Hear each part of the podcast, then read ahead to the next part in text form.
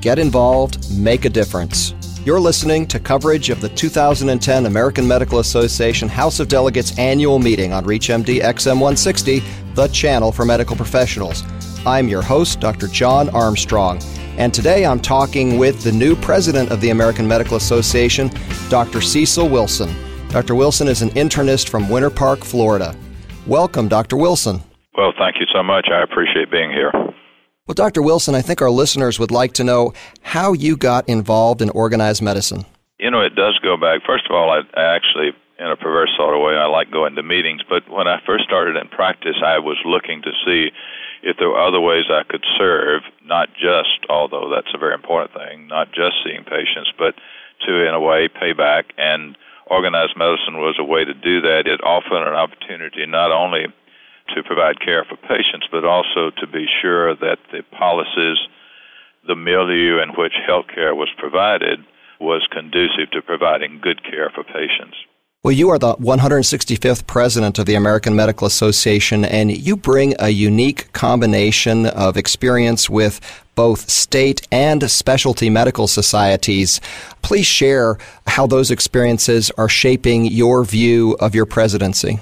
Well, it does give a broad perspective, and as you've correctly observed, I came up through county medical society, state medical association, and then to the AMA, what we call the geographic societies, but I've also served my specialty society of internists in the American College of Physicians, and so I came through that route up to and including being chair of the Board of Regents of the American College of Physicians. So in a time when the diverse interests of physicians are even more pronounced than ever, I think having sat in both sides of that equation gives a perspective that I hope is helpful. Well, you are an avid sailor, and clearly during the past year plus, there have been stormy seas when it comes to views on health system reform within the physician community. What's your assessment of where the American Medical Association is now with health system reform? Well, I think to address the stormy seas, and we absolutely have had that,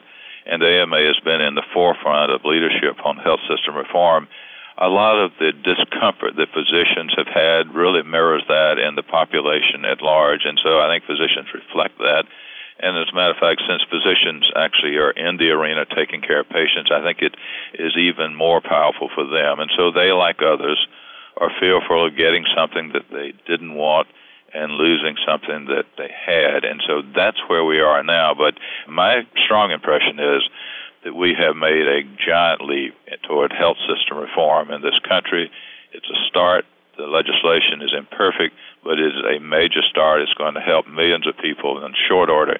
And so where the AMA is now is that we have been a leader in this fight, and we're prepared, and I believe that we have the credentials with those who are in power to continue to be a positive contributor to health system reform.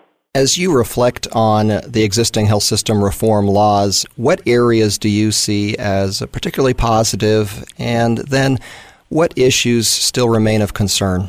Well, I think the positive and the thing which in the end made me feel that this was something that needed to be supported was the fact that with this legislation, tens of millions of people who previously did not have health insurance and as a result we know were at risk of being sicker and dying sooner because they didn't have insurance will now have it. We also know that there are tens of millions of people who have insurance or who now can rely on that insurance will not be concerned that they might lose it if they develop a pre-existing condition or if they change jobs. Those are strong positives that in the end made me feel that this was a powerful direction to go and we made a great start. There are a couple of defects that were left out, and maybe the biggest one, particularly since the Senate just postponed the Medicare physician payment cuts, does have to do with the fact that this legislation does not address the problem of Medicare physician payment, a problem that's been going on for the last 9 years, which each year threatens to cut payments to physicians, which has a result of decreasing access to care for senior citizens who are on Medicare, as well as military families who are on TRICARE. As we know, the rates for TRICARE are pegged the same as Medicare. In addition, the baby boomers who are going to be coming into Medicare next year, that is a glaring hole that was not addressed in health system reform legislation. But I think it's important, though, in making that observation to point out that this problem preexisted health system reform. It's been around for the last 8 or 9 years. Both sides of Congress, both parties, Republicans and Democrats, have had a hand in not fixing the problem. That's sort of first up on our agenda for making corrections at the present time. Well, certainly achieving sustainable Medicare physician payment is a bipartisan issue. There are some who wondered how much fixing the sustainable growth rate drove AMA's agenda in health system reform. What do you think? The AMA started out several years ago recognizing that the status quo was not viable, that unless we did something, we would have a health system that cost too much, was ineffective and unfair, and so health system reform need to be moved forward. The reality is that there are many moving parts in this, and I've already mentioned a couple of them, the coverage of insurance, the insurance reforms, and now Medicare payment. All of those were part of the equation, and they're all important. And maybe just to address the issue of Medicare reform, there's a lot in the health system reform bill in terms of continuity of care, of quality of care, of changing how we provide incentives for providing care, electronic health records, things of that sort that physicians will need to implement to make health system reform positive and workable. And the reality is, without a stable Medicare payment system, physicians are not going to be able to do that, and effective health system reform will be in jeopardy.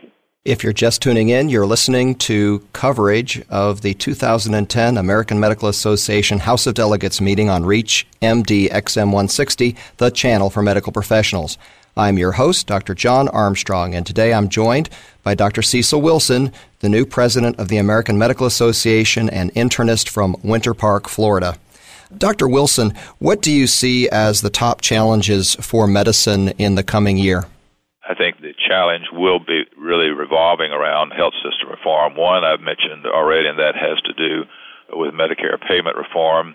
While the health system reform legislation did recognize the need for tort reform, it did not do enough to address that. We know from previous experience over the past generation or so that caps on non-economic damages have been proven to work.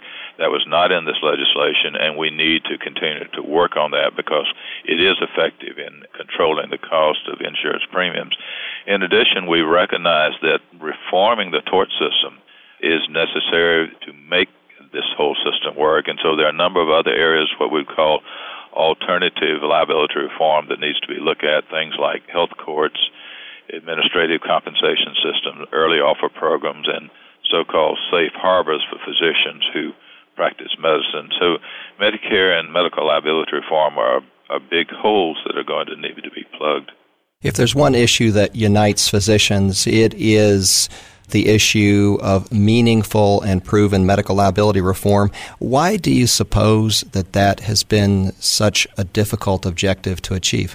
Well, I think it's important related to that to point out that this has been difficult regardless of what party is in power in Washington.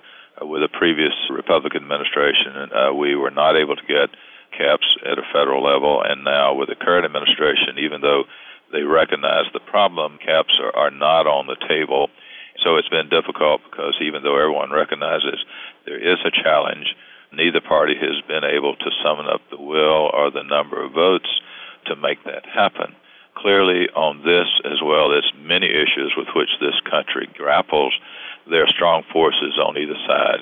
Let me just state that on this issue, the trial lawyers are obviously vigorously opposed to changes related to this. And I think other people also have concerns because they do not want to, in the process of doing tort reform, take away people's ability to have redress of injury. And I might add that the AMA does not either. But what we do believe is that revisions in our tort system can, one, make that system more reliable and available to those who are injured, but also stop this lotto kind of jackpot justice where people sue and lawyers sue in hopes they'll strike it rich, and in the process drag physicians through courts most of the time on cases that in the end do not result in any kind of awards. This past year, there were some in Washington who questioned the identity of the American Medical Association, calling it in essence a trade organization. What's your view on the identity of the American Medical Association to physicians and patients in America? are members of a profession, and we are a professional association. And I would say that we are most effective when we espouse causes from a position of a profession with a strong involvement with ethics and principle and doing things for the good of our patients. We are more than a trade association, and our actions and our approach has to reflect that. So for that reason, health system reform has been not just about physicians and their interests, but about physicians' patients, those who physicians take care of them. That's a significant difference. It's a difference we need to continue to emphasize because we're here to help our patients. Another element of American Medical Association identity related to membership, Dr. Mike Maves, the Executive Vice President of the association, highlighted his concerns about membership numbers in the AMA. How will you address the situation with AMA membership as president? Well, first to state, we believe every doctor ought to be a member of the AMA because this is an association that advances the interests of the patients and the profession. And when those in power want to know what physicians think, it's the AMA that they consult. So we believe that is important, and we would hope that physicians would find that compelling. We have continued to look at the challenges associated with membership. Part of it is a societal kind of evolutionary thing. And by and large, a lot of people don't join anything anymore, so at least a part of it has to do with that. But the other part has to do with whether physicians find within the AMA something that is valuable enough for them to make them feel they want to be a part of it. And we are continuing to look at, particularly in the area of things we can do to help physicians in their practices. For example, we are developing a very comprehensive web portal that we believe will provide a lot of tools for physicians that they will find very helpful in their practice, and we hope will then demonstrate to them the value of what the AMA is doing for them. The American Medical Association has within its representative body, the House of Delegates, a variety of component societies, and some of them really don't see eye to eye with the association. How is it that you can present a unifying message when divisions exist within this legislative body? Well, first let me emphasize that point, that in the AMA House of Delegates are representatives from every state medical society in the country and every specialty society in the country, so that to the extent they are representative of physicians in the country, then the AMA, at least in setting its policy, is setting policy that is supported by almost all of the physicians in the country, and I think that is powerful. Now, the reality is there are things on which physicians do not agree, and there will be issues where specialty societies and geographic societies or state societies will not agree, and also issues where one specialty society will not agree with another. But we believe that by continuing to meet together, to talk together, we can emphasize the things that unite us and minimize the things that divide. There will always be areas on which we disagree, but I would suggest that in the vast majority of the really big issues, there is a unanimity that we can capture and take advantage of just because we're meeting together and doing things together and then going to Washington together. And Dr. Wilson, as you embark on your voyage as American Medical Association's president this year, what is your message to America's physicians? Well, my message to America's physicians is that we have an honorable profession. We have a responsibility to our patients and to the way in which they receive care. We need to be a part of that.